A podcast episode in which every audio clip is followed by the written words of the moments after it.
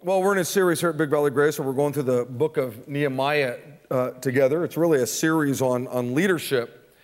And I've told you every week throughout the series that it's an important topic because everybody in this room is a leader. Whether you think that or not, the reality is you're a, you're a leader. You might be a leader in your home, right? You know, if you have the title of parent, mom, dad, whatever, you're a leader in your home. Some of you might be the firstborn in your home. And obviously, in our culture, that doesn't mean a whole lot, but, but in biblical times, that meant a lot. And you might be the firstborn, and maybe you're already out of the house married, but you're still the firstborn child in your home. That, that comes with some, some weighty responsibility. Maybe you're the, the, uh, a teenager in your home and you're the firstborn. You're a leader. You're a leader in, in your home. Some of you are leaders in your neighborhood, right? You're the head of the neighborhood watch uh, committee or whatever that might be. Some of you are leaders, obviously, in the business that you own. You're not just a, the owner of the business. Yes, you own the business, but you're a, you're a leader. You're an influencer in, in that business. Some of you are a leader at the place that you work, right? You even have the title and it says manager, right? Or supervisor or shift leader or whatever. For whatever reason, God has raised you up to, to be a leader in, in the business that, that, that you work at. Some of you might be the, the leader on the team that you play for, right? You play football, baseball, basketball, you're in high school, college, whatever. And obviously, you're a leader in your own life.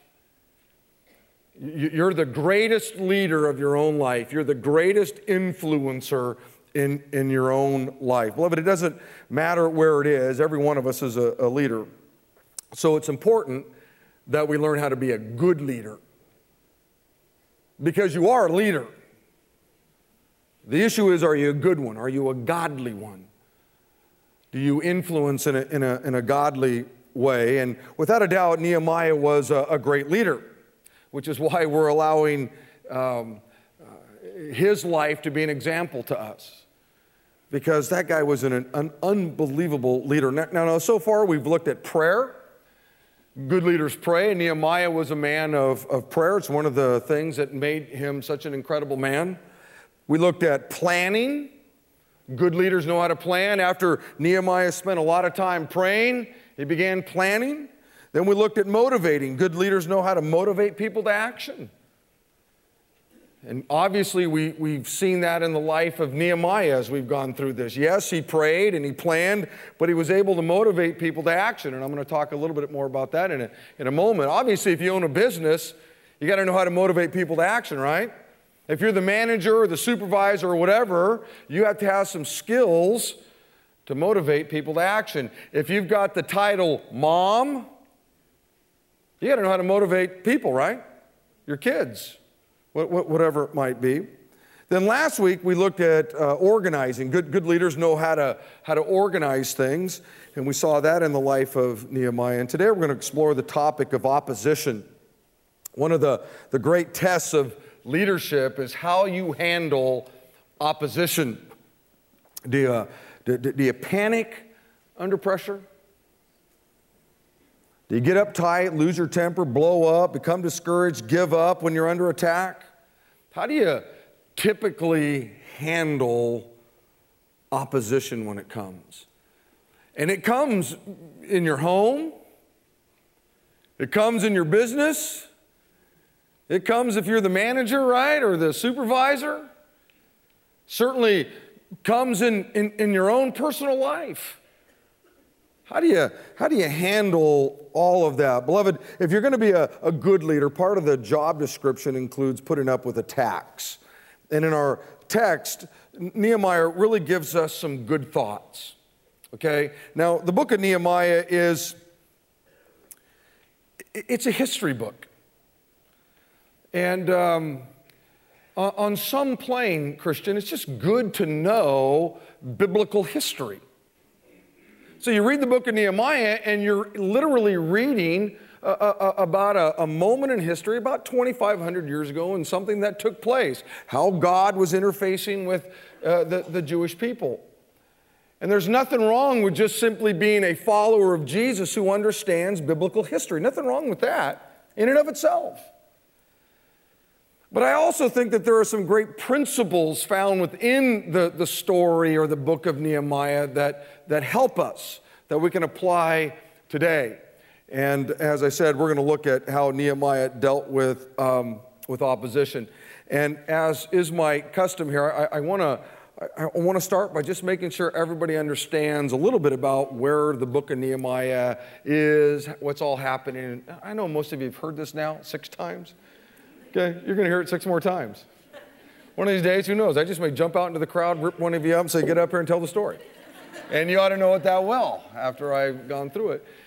Um, God had, uh, the, the, the, setting of Nehemiah is, is God had told the Jewish people, look, you know, here's how I want you to live your life. He had given them some, some um, commands, uh, decrees, and said, hey, you know, live like this and I'll blow your minds and I'll bless your life and all that kind of stuff. And the Jews uh, blew God off. The Jews said, no, we don't want to live according to your commands. We don't want to do that. We want to, we want to do life our own way. And whenever you blow God off, whenever you make the decision to not do what God wants, that that always comes with a consequence. And as I've told you every week, listen, it, it, comes, you know, with a consequence in our own personal lives, even today. This is a story that's at least 2,500 years old. And the Jews, for, for, for disobeying God, came with a consequence. And 2,500 years later, guess what? It still comes with a consequence. When you choose to say, you know what, God, I appreciate the book and all that kind of stuff, and I don't want to live by it, okay? Or I, I like these four things that your Bible says, and I'll do those four things, but these two over here, you know what, forget it. I, am just not going to follow those things. It comes with a consequence. And I've been telling you this now for 30 years here at Big Valley Grace. Not just these last six weeks. Part of what we do here, whether it's our children's ministries, youth ministries, doesn't matter what the ministry is, we, we, we, want you to know that God loves us and He cares about us and He gave us this incredible thing called the Word of God and He wants us to live according to His Word. And when we do that, wow, it's amazing how our life is blessed, our families are blessed, our businesses are blessed. Unbelievable what happens. But God says, listen, if you choose to blow me off, that, that that's not good. Uh, kind of like uh, uh, mom, dad, you got any problems with your own children when they blow you off? Oh, oh yeah. You don't like it, do you? It usually comes with a consequence when your kids don't want to live by your rules, your, your, your regulations, and all that. You still love them, but they, they, it comes with a consequence. Well, God's no different. And so the Jews, uh, the, the consequence was, was they were living in a city called Jerusalem. And we've all heard of Jerusalem, still here today. Uh, uh, I've been there many times. God allowed an invading army, the Persian army, to come, and Jerusalem had these big walls that were set up to protect it, and they came with battering rams and smashed up all the walls. And the Persian army, which was led by a guy by the name of King Artaxerxes, came in and just decimated the, the, the, the city you know, busted down all the houses and went to the temple, which was the holy place of the Jews, and they tore down the temple so that they couldn't, you know, worship God and all that. It was really crummy. But it got worse because then, then the, the Persian army um, basically deported all of the Jews, took them into captivity, and took them from Jerusalem, took them a thousand miles to the city of uh, Babylon, and that's where Iraq is today. And that's where the Jewish people were, were held for, for quite a few years. The consequence for disobeying God was pretty steep. Their city was in ruins, their temple was in ruins, and now they're in captivity. Well, about 50 years or so later, God's grace, and you see the grace of God throughout all of the Bible, not just the New Testament, but in the Old Testament. The grace of God was extended to the Jewish people, and He allowed a first wave of Jews to come back to Jerusalem. So they made the thousand mile journey back to Jerusalem, and, and obviously, when they showed up, they found their town, their city in ruins. The walls that protected the city were all torn down, and all the homes had been destroyed, the businesses had been destroyed, their temple had been destroyed, and you could just imagine the looters and the people that just had ransacked the city. It was probably a very depressing moment, to, to say the least.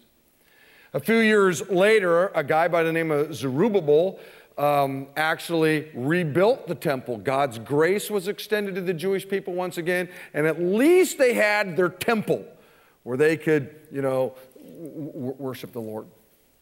A few years later, a, a, second wave of Jewish people were allowed to return from Babylon to Jerusalem, uh, led by a guy by the name of Ezra.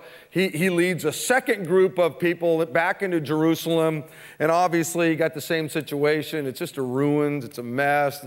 Now there's just you know, more people are showing up back in the homeland, but more people just depressed, bummed out, discouraged. Morale was at an all time low. Well, Nehemiah had probably never been to Jerusalem. His parents were probably a part of that captivity. He was actually probably born in Babylon. And he had risen up the ranks to become the cupbearer to the king. And that was a, a pretty high, uh, um, you know, title to have. He, he, he was way up in the Persian government, so to speak.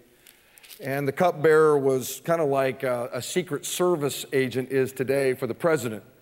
You, you, you guarded the, the, the, the, king, and you were kind of like a prime minister, if you will. So he had, he had worked his way up the, the ranks and was well trusted uh, Jewish man in the Persian government. Well, his brother comes back from Jerusalem and meets up with Nehemiah and says, Hey, uh, listen, man, the city's a mess the, the, the, walls are broken down, which means anybody can come and just kill and rape and maim the people. There's no protection. The, the city's a mess. There is the temple, but everything else is a mess.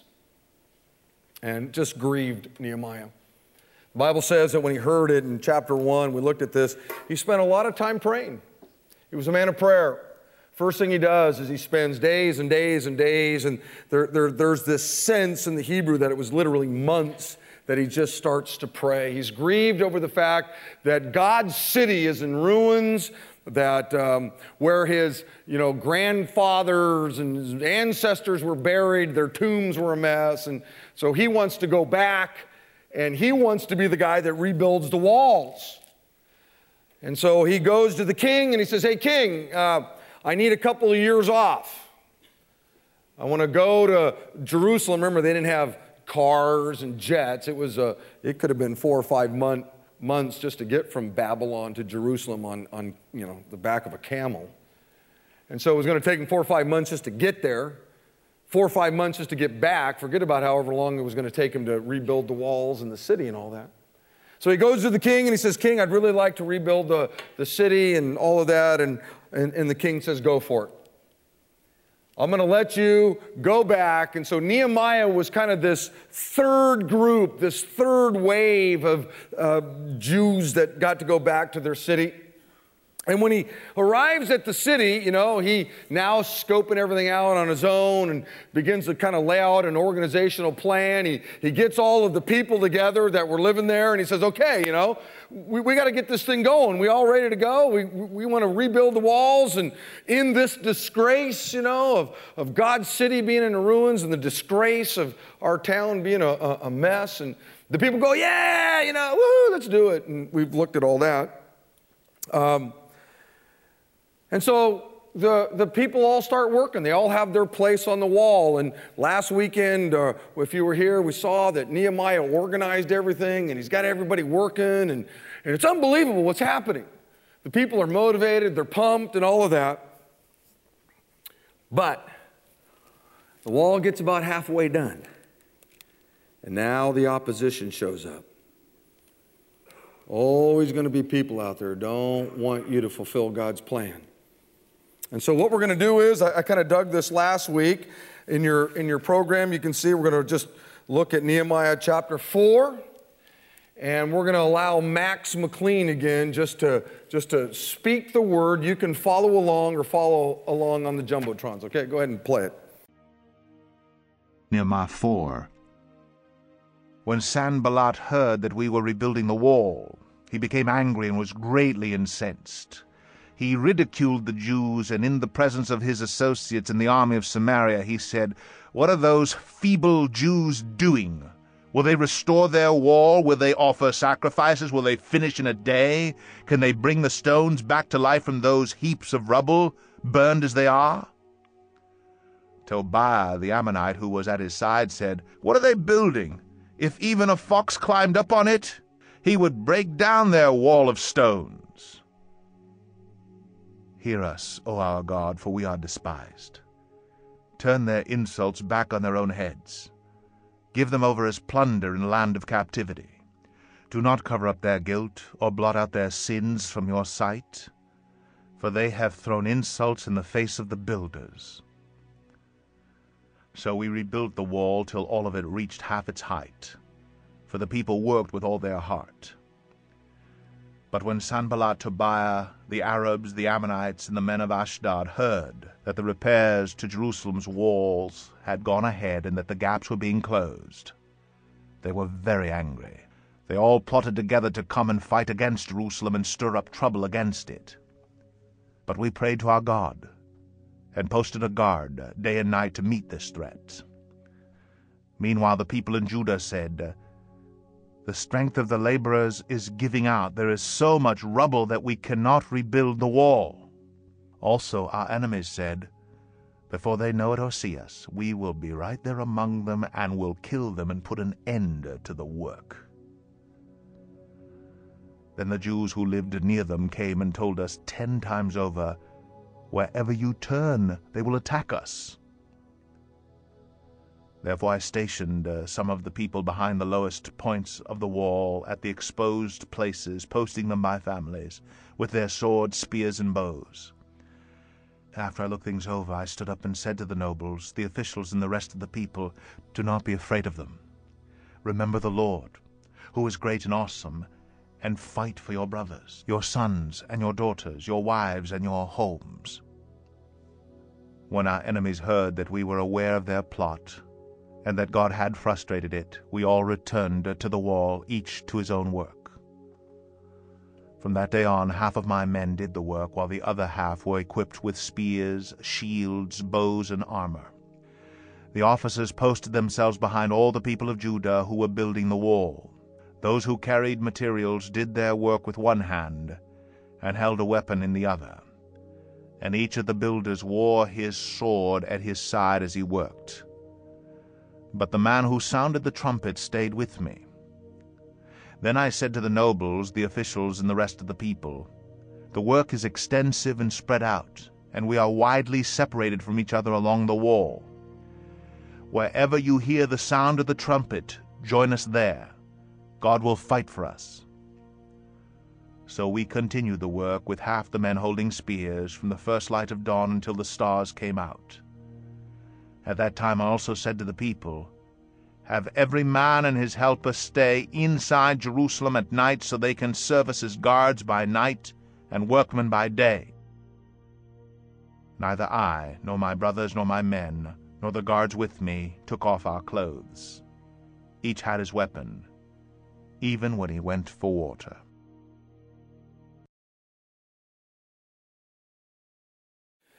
As I told you, the, the, the book of Nehemiah is, um, at least the first eight or nine chapters, is actually his own words. It's his journal. Now you get past those eight chapters and something happens, but you're actually hearing what Nehemiah recorded. This is history that we're, that we're hearing, that we're reading. This is real history. This actually took place. And it, as I said, it's just good for us to, to, to know history. But let me, in the few minutes I have, let me, let me just tease out a few things for us, okay? Things that I think we, we find in here, and there's just a lot. Eh, there's no way I'm going to cover it all. This isn't a comprehensive look at all, just a few things that I want to throw out. So, so what do we learn here about handling opposition? Well, the first thing I want to do is look at how the opposition tends to attack. Okay, these, these are some of the, the tactics that people will use to try to discourage you from accomplishing God's will in your life or to stop some project or to get you from doing your part of building the, the wall or God's kingdom. Okay, number one, tactic number one the opposition will, will ridicule and, and make fun of you. Okay? This is one of the, the, the great tactics of, the, uh, of our enemies. It, it, tells us about Sanballat when, when, when he heard that they were rebuilding the wall. He became angry and was greatly incensed, right? Verse 1. He ridiculed the Jews. And in the presence of his associates in the army of Samaria, said, What are those feeble Jews doing? Will they restore their wall? Will they offer sacrifices? Will they, will they finish in a day? Like somehow Nehemiah said they were going to do it in a, in a day. Can they bring the stones back to life from those heaps of rubble? And then Tobiah, what they were building, if even a fox climbed up on it, break down their, their, their, their wall of stones. In other words, look at that. These guys are crummy. They don't know what they're doing. Beloved, the opposition is making fun and ridiculing the people. And by the way, this tactic is still used today. And you know why this tactic is still used today? Because it works. It works. It's a powerful tool. The, the world is constantly ridiculing Christians, isn't it? The world is constantly ridiculing the church. People are driving by right now, going down Tully, going down Pelandale, and there are some who are just making fun of us, ridiculing us, marginalizing us, saying all kinds of things about us. I know. You know how I know? I used to be one of them. Nobody could ridicule the church more than I could. I could make fun of believers. it's just unbelie- unbelievable what I used to say. The world is constantly ridiculing the Word of God, making fun of it. It's old, outdated. You can't really trust it. You can't really believe it. In fact, there are organizations that rise up that say, ah, it's ludicrous, it's dumb, it's crazy. Written by men, it can't be written by God, right? You hear all the stuff, the Jesus seminar people, all these loonies out there. The world is always putting us down or making fun of God. The world is always telling us that we're weak or ignorant or fanatics or, or wimps or crooks or hypocrites or whatever. And why do they do this? Because it works. It attacks our, our sense of self worth. And, and, and most people can't handle ridicule. Fact, I know a lot of people that at one time were following the Lord, but because people made fun of them and ridiculed them and marginalized them or whatever, and they stopped getting invited to all the right parties. They're not walking with the Lord anymore. Well, they'll tell you they're a follower of Jesus. I've been here a lot of, I've been here decades. And the reality is, is this, beloved, just the reality, I hate to say this. Some of you won't be here next year. The ridicule will become too much. The, the jokes will be too much. The, the marginalizing will be too much. And your flesh is a powerful thing. Your flesh wants to be liked. It wants, you know, people to like you and be invited to the right things. And so, you know what? And I just, I just don't want anybody to know.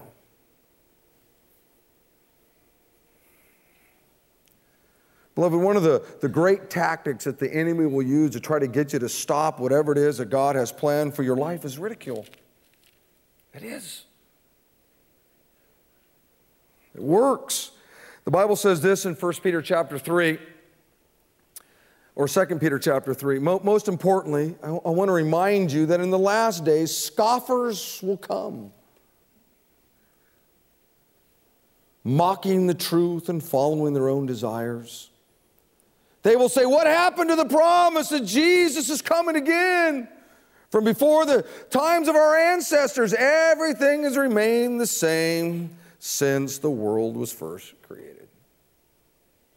Jude 18 says this in the last time there will be scoffers who will follow their own ungodly desires. But look at here's the deal.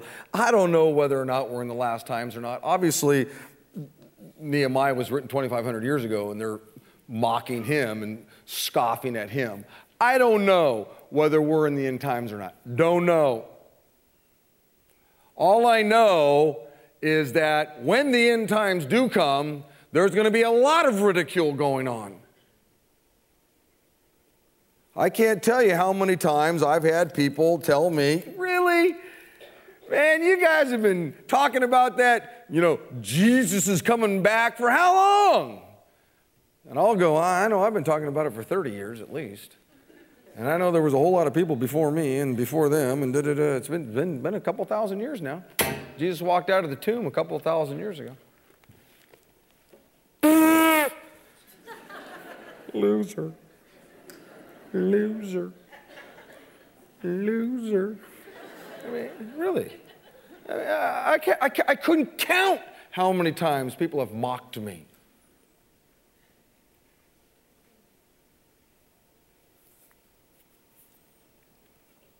And the reason why the enemy makes sure that there will be people in your life that mock you and ridicule you is because it works. It works. It works. Uh, tactic number two the opposition will actually stir up trouble against you. Verse 6 says, So we rebuilt the wall till reached about the halfway point.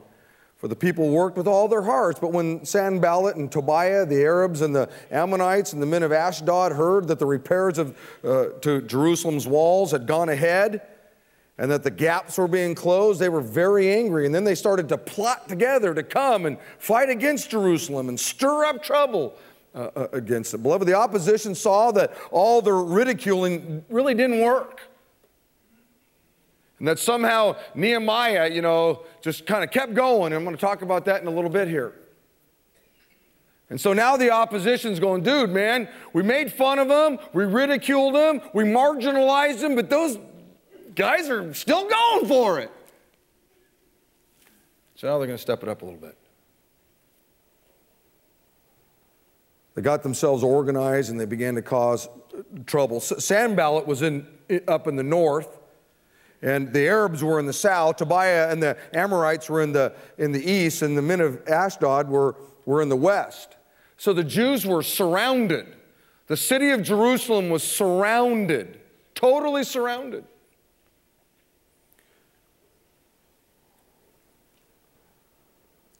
which I wish I had timed it. I, I, was kind of, I thought about this.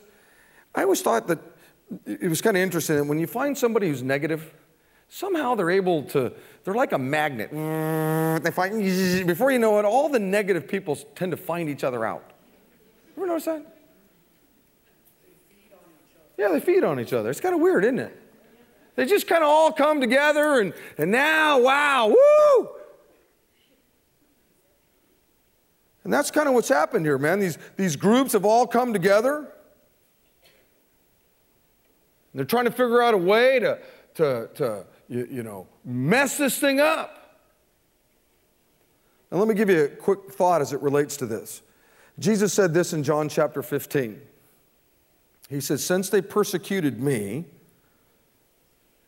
naturally, they're going to persecute you, right? Look, if you have truly received Jesus Christ as your Savior, you've truly called upon the name of the Lord, There was a, a genuine moment when you understood that your sin had separated you from God. That there was no way you could save yourself. That there was no way that when you took your last breath, you could ever go to heaven because of, of your sin. And you recognize that Jesus was God's Son, His perfect Son, His holy Son and that he came and lived a beautiful life for you and then died a horrific death for you and then was buried and three days later walked out of the tomb and, and, and basically conquered death and said, Look, you put your trust in me, look, though you die, yet shall you live. If you've truly given your life over to Jesus Christ, if you're truly a follower of Jesus, let me just tell you something buckle your seatbelt. And I would say this that in my 30 years here at Big Valley Grace. Um, it's way different today than it's ever been. Way, way different.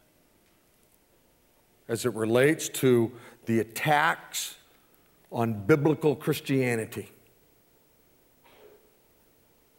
It has been, it has been amped up to a whole nother world. In fact, I met with my staff, um, I don't know, a couple weeks ago, and they'll tell you I gave a little speech about how the times are really different. And that we, we just got to buckle our, our seatbelts, man. Because the fun and the mocking and the ridiculing isn't, isn't going to work, at least against this guy. And so the enemy is going to organize. Uh, uh, uh it's going to be way different. And, and if you know the Lord, Christian, just recognize Jesus, that wasn't like, well, you know, Jesus was trying to fill up some pages in Scripture. He wants you to know something. Jesus, the one in whom you follow, wanted you to know something. They persecuted me, they mocked him, made fun of him, beat him to a pulp, and killed him. And he says, Look, naturally they're going to do the same thing to you. So it shouldn't be a surprise, it shouldn't come as a shock that there are, there are, there are people out there, very powerful people, that are against what the Bible says. The most powerful man on the planet, our president, is against what this book has to say.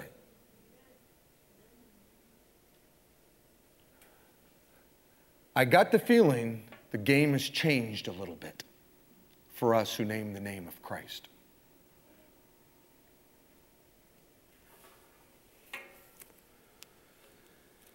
Jesus also said this in Matthew chapter 5. He said, God blesses you when people mock you and persecute you and they lie about you and say so, all sorts of evil things against you because you're my followers. They ridicule you, make fun of you, marginalize you, whatever. Be happy about it. Be very glad. For a great reward awaits you in heaven. Remember, the ancient prophets were also persecuted in the same way. The ancient prophets, well, who are they? Nehemiah? He's one of them. Huh? Look, the baton's just been handed off to us here in the 21st century, Christian.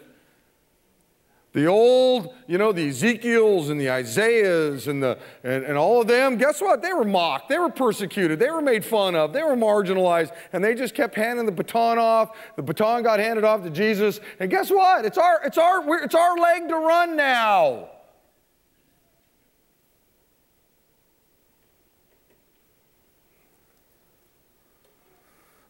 Tactic number three, man. The opposition will, will spread rumors to try to, to try to scare you. And in verses 11 and 12, we, we see these rumors. Our enemies said, before they know it or, or, or see us, they'll be right there among us and they'll jump up and kill us while we're working. Then the Jews who lived there came and told us 10 times over wherever you turn, that, that, that's where they're going to be to attack us. Beloved, the rumor going around the city of Jerusalem was that the opposition was going to attack from all sides. and that it would happen so quickly that you wouldn't even know it. But the reality was the opposition didn't have that many soldiers. But they were, they were talking about it. Over and over and over, they talked about it. Ten times over. They were hearing it all the time. Oh, man, we're going to be doing our thing. And man, boom, they're going to be honest. It's going to be horrible. The, the rumor, though it wasn't true, was enough to set off a, a panic attack. And often that happens, doesn't it?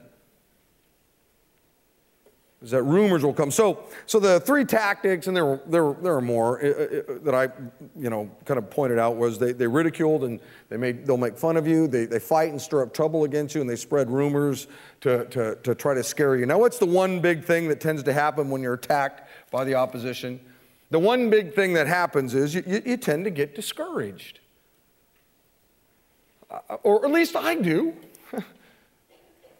Verse 10 says, Meanwhile, the people in Judah said, The strength of the laborers is giving out, and there's so much rubble that we can't even rebuild the wall. Actually, the pile was getting smaller.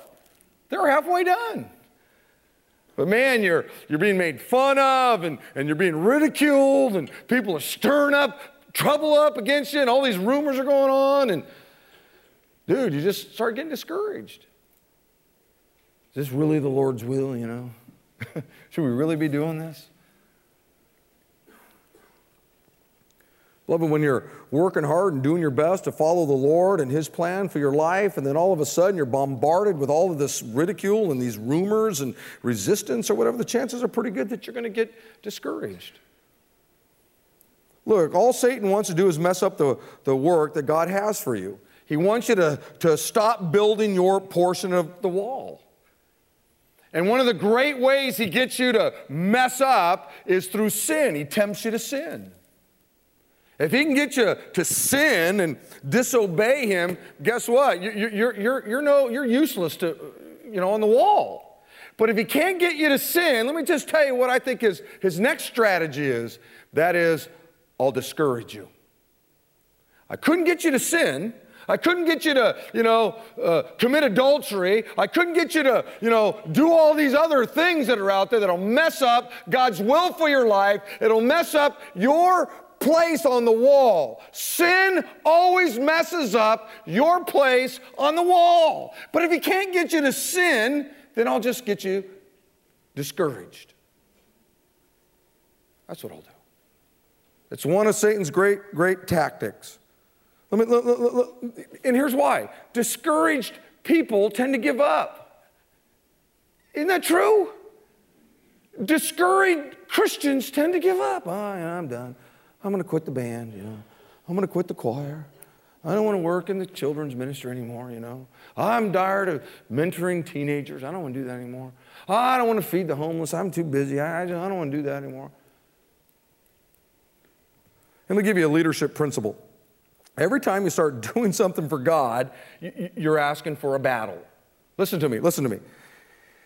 If you start to build your marriage, you're asking for a battle. The moment you go, you know what, honey, our marriage is a, a two, let's try to get it to a four, boom, there's a battle. Or, honey, you know, our marriage is a five, let's try to get it to a seven, bam, the enemy doesn't want you to build your marriage. He wants to tear it down. The moment you start, start to try to build up your own spiritual life, boom. The enemy doesn't sleep. When you go to bed tonight, Satan ain't gonna go to bed. The demons aren't gonna go to bed. They're going to stay up all night just trying to figure out how to screw up whatever it is you're trying to build your marriage, your family, your own personal life. And he's really good at what he does, really crafty at what he does.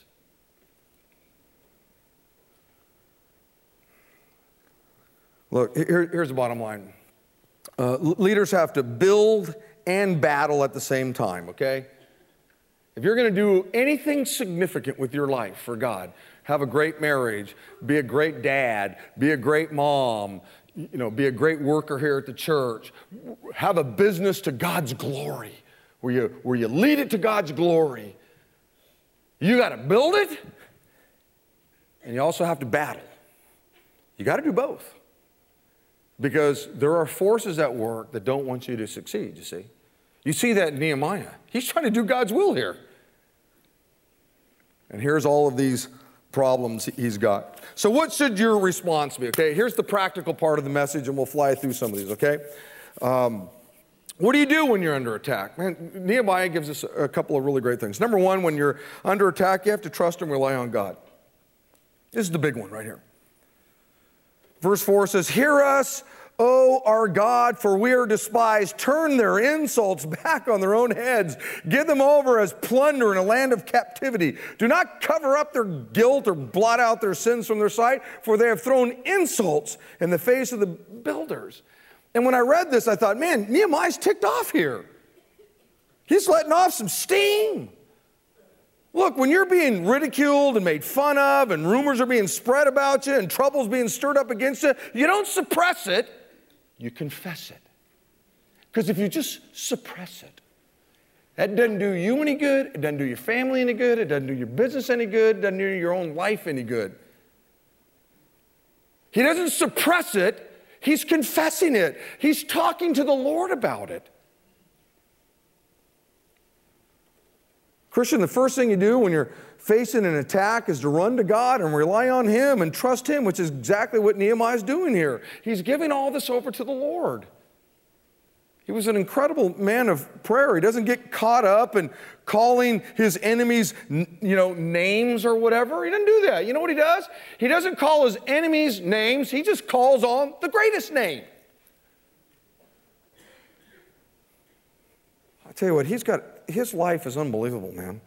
Proverbs chapter 26 says, Don't answer the foolish arguments of a fool, or you become as foolish as they are. And haven't, well, haven't we all been sucked into that? All of a sudden, you start battling words, and you walk away and get in your car and drive away, and you go, Dude, I'm an idiot.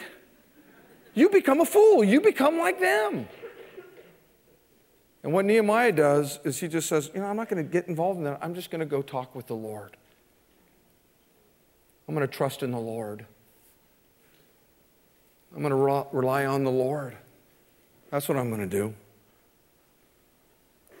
Look, if you're getting ridiculed for your faith or whatever, don't ridicule back because that makes you no better than the person who's ridiculing you. If, you. if you got a project and people are taking pot shots at you, just rely on God. Just pray, trust Him to take care of business. Don't get caught up in calling other people names. Don't do that.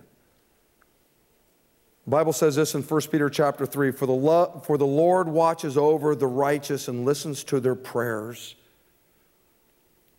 He listens to your prayers. At that moment, when Nehemiah recorded that and he said, Now I want you to know, here's what I did, man, this is all happening. And I prayed. The Lord was listening to his prayers. And the Lord listens to your prayers. Psalms 34 says, the, the righteous person faces many troubles. And that's true.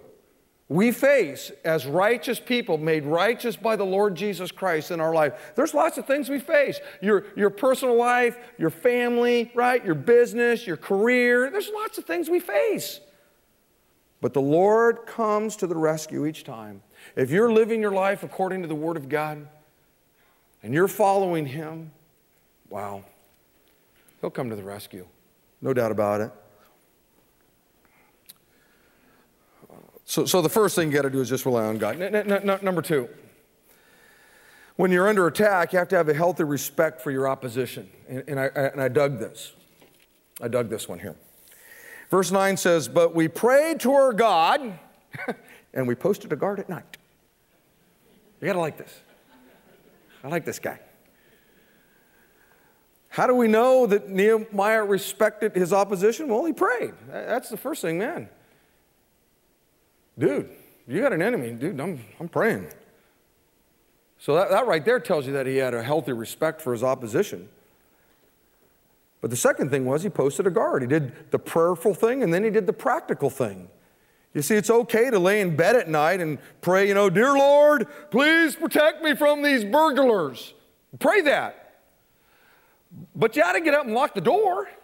Uh, that, that, does that make sense? I mean, you know, uh, I mean, that's not saying you don't trust God. It's just saying you got a half a cell working. yeah, Lord, I'm, you protect my house, and I'm going to trust you tonight, and I'm just going to leave all my windows open and my doors open, and, uh, you know. It's not a sign that you're not trusting the Lord because you bolt your doors at night. That's a sign that you're a person of great wisdom.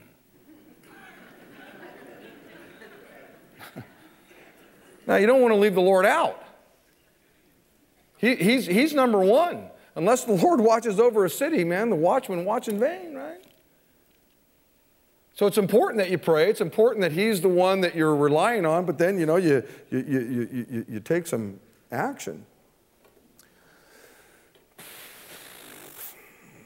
Jesus said this in Matthew chapter 26.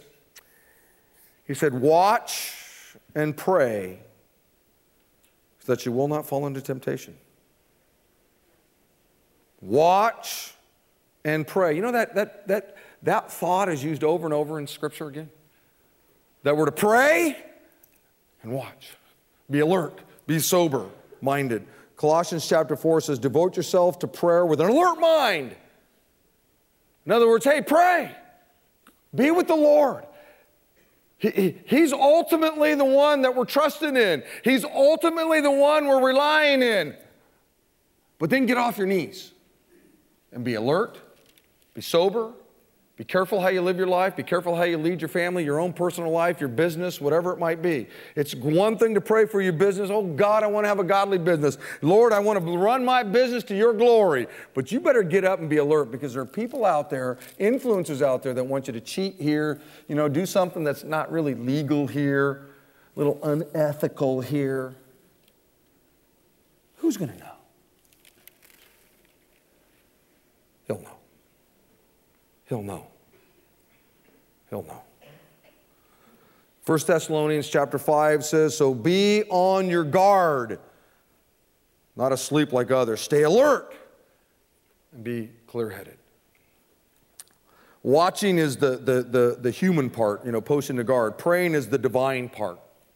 That's the, that's the trusting in God. Watching is all about locking your doors. Praying is all about trusting God, and you need them both. And you see both of them in our story here with, uh, with Nehemiah. And, and number three, when you're under attack, you got to reinforce your weak points. Uh, verse 13, therefore I stationed some of the people behind the lowest points of the wall at the exposed places, posting them by families with swords, spears, and, and, and, and bows. Beloved, Nehemiah is paying special attention to the lowest parts of the wall because that's where they were most vulnerable. He's reinforcing the places he's most vulnerable. Let me ask you, for those of you that own a business, do you know the weak points in your operation? Do you know? Have you thought about it? Have you thought it through? Do you know, okay, here's kind of where the, where the weakest? For those of you that are managers or supervisors, do you know where the weak points are in your division? You know what they are? For those of us that are parents, do you know where the weak points are in your family? Do you know where you're most open to attack? Do you? How about you as an individual? Do you know where the weak points are in your life? Do you know what the triggers are in your life that'll get you going down a crummy road? Do you know who those people are in your life that aren't a good influence in your life? The Bible says this that don't be fooled. Bad friends will ruin good habits. Some of you aren't aware of the weak points in your own personal life. You got losers as friends, and they're leading you down crummy roads. They don't want you to live to God's glory. They don't want you to have a, a great spiritual life with the Lord. They don't want you to have a great marriage. They want you to go out on Friday night and get drunk with them. And go hang out with them instead of hanging out with your spouse or your kids or whatever it might be. And you just, okay, hey. And you sit around with all these people that are making jokes about marriage and make jokes about whatever. And there you are. You don't even know the weak points in your own life. Wake up. Jesus said, Watch out. You got to know those things. Some of you, you look at where your business fell apart. You look at where your marriage fell apart, where you lost your kids or whatever it is, and I'll bet you could trace it back to somebody. You met somebody, became friends with somebody. And God's word is right. Bad company corrupts good morals. All the good things your mama taught you about God, all the good things your youth pastor taught you about God, all the good things you learned in here about God. All it takes is one crummy person strategically placed by the enemy in your life, in your family's life, in your teenager's life, in your junior higher's life. Do you know who your junior higher's friends are? You ought to. Got to know where the weak spots are. And Nehemiah knew them. And uh, number four, when you're under attack, you got to surround yourself with others. Uh, verse 13, he, he posts people by families. Now, why did he do this? Well, I think it's because when you're under attack, you need support. that's one of the great things about a small group. That's why we have so many small groups and we talk about small groups, is because when we're under attack, we need support. We need people who are going to care about us and, and, and all of that. And so he just didn't say, hey, you know, Johnny, you watch this part of the wall. No, he said, hey, well, let's put a whole family there. I want this whole family. You guys are all, all of you are going to be here. And that was kind of smart, if you think about it. Because if he had taken a family and put a family on this part of the wall and I'm working at this part of the wall and that's my family, I'm going to be worried. That trumpet goes off and there's an attack, I'm going to be worried about my family, aren't I? So, hey, look, I'm just going to put families together. And now, Rick, here's the deal. If the bad guys come and they start to attack, who am I protecting? My wife, my kids, my grandkids. I'm probably going to fight a little bit harder because it's my family now that the bad guys could get to. I'm telling you what, Nehemiah is unbelievable. I wish I had more time to talk about. N- n- number five, when you're under attack, you have to reassure the, the people. Verse 14 says, After I looked things over, I stood up and said to the nobles and the officials and the rest of the people, Don't be afraid. I know Sanballat's out there and Tobiah's out there, the Arabs are out there, I know the Ammonites are out there, we're surrounded, but don't be afraid. Remember the Lord.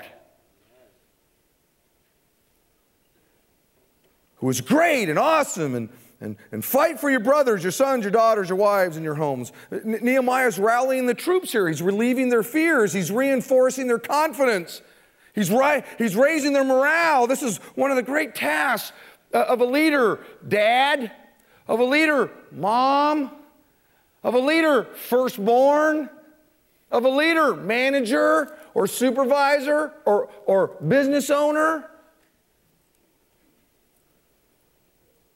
When your business or your family or church is under attack, the, the, the, the, task of leadership is to reassure the people. Now, now, what did Nehemiah say that renewed their confidence? What was it?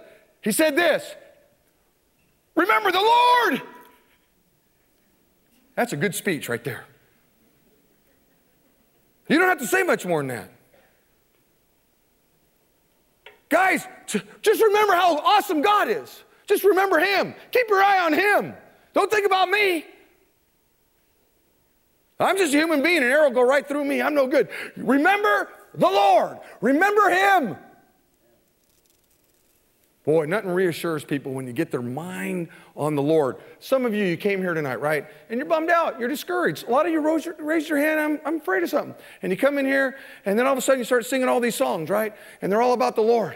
And all of a sudden, da, da, da, da, and, and, and before you know it, you forgot about what's going on in your life, right? Isn't that weird?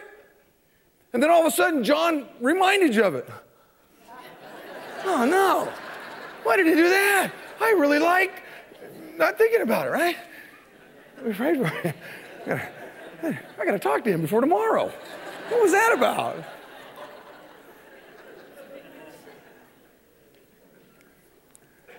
I'll tell you, there's this great moment in Matthew chapter 14.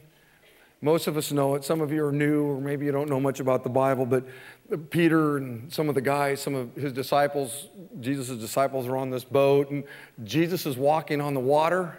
And Peter says, Hey, you know, I want to walk on the water. And Jesus says, Come on, Peter. And the Bible says that Peter jumped overboard. And he took a couple of steps. And then he took his eyes off of the Lord.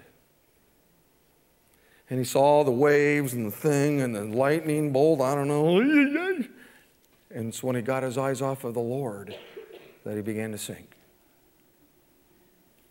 Interesting what happens when you just remember the Lord and you keep your eyes on, on, on, on the Lord. And, and, and last but not least, number six, when, when you're under attack, listen to me, you got to just keep pressing on. Verse 15 says, When our enemies heard that we were aware of their plot and that God had frustrated, we all returned to the wall. We start, we kept working. Verse 21, so we continued the, the work. Beloved, when you're under attack, you can't quit. You have to press on. You have to continue the work. Look, there's always going to be people out there that oppose you or ridicule you or spread rumors about you or whatever. It doesn't matter. You got to press on. You, you, you got to stay on the wall. Verse 11 says, Our enemies said, Before they know it or see us, we'll be right there among them and we'll kill them and put an end to their work. Beloved, this is the goal of the enemy. Listen to me. He wants you to stop working your piece of the wall. He wants you to stop working on your marriage. He wants you to stop trying to be a good husband. He wants you to stop trying to be a good wife. He wants to stop you from being good parents. He wants to stop you from building your marriage. He wants to stop you from building a godly life. He wants to stop you. So, guess what happens when you stop? He wins. You stop building your own personal life, Satan wins. You stop building your marriage, he wins. You stop building your business to God's glory, he wins. You stop trying to be a godly man, he wins. You stop trying to be a godly woman, he wins. You stop trying to be a godly person in your home, he wins. See, that's what Satan wants to do is stop you. So when you stop, he wins. That's why you got to keep pressing on. That's why you got to keep pressing on. I hate to even think about the fact I'd be laying in bed one night or driving home going, you know what, man? Satan won. It, it just ain't going to happen. It ain't going to happen. Not my life. And that's what I got a church for. I got a small group for. So when I start getting discouraged or whatever, they can say, man, get back in the game. Because once you quit, the enemy wins. So let me ask you a question. What, what, does the devil want you to give up on? What has he been tempting you to give up on? Does he want you to give up on reading the scriptures? Does he want you to give up serving somewhere here at the church? Does he want you to give up on your marriage? Does he want you to give up on your small groups? Does he want you to, you know, give up on some dream you've got? What is it? What is it that the enemy wants you to just to give up on? Whatever it is, if you do it, the devil wins. One of the fundamental pr- uh, principles of the Christian life is this don't, don't ever give up. Don't ever give up. It'll get tough. I think we've got some tough days ahead of us. I think we've got some tough, we've got a tough season ahead of us here in America as believers. But don't give up. Don't give it. Why don't you stand up? All right, let me pray for you. Father, thank you, Lord, for our time. And I'm thankful for all these children's workers that are staying late and bailing me out. And blessings on them, Lord. Thank you, God, for your word and the story here of Nehemiah. That's unbelievable, Lord. Just some really great stuff in here. And Scott, would you close our time right now?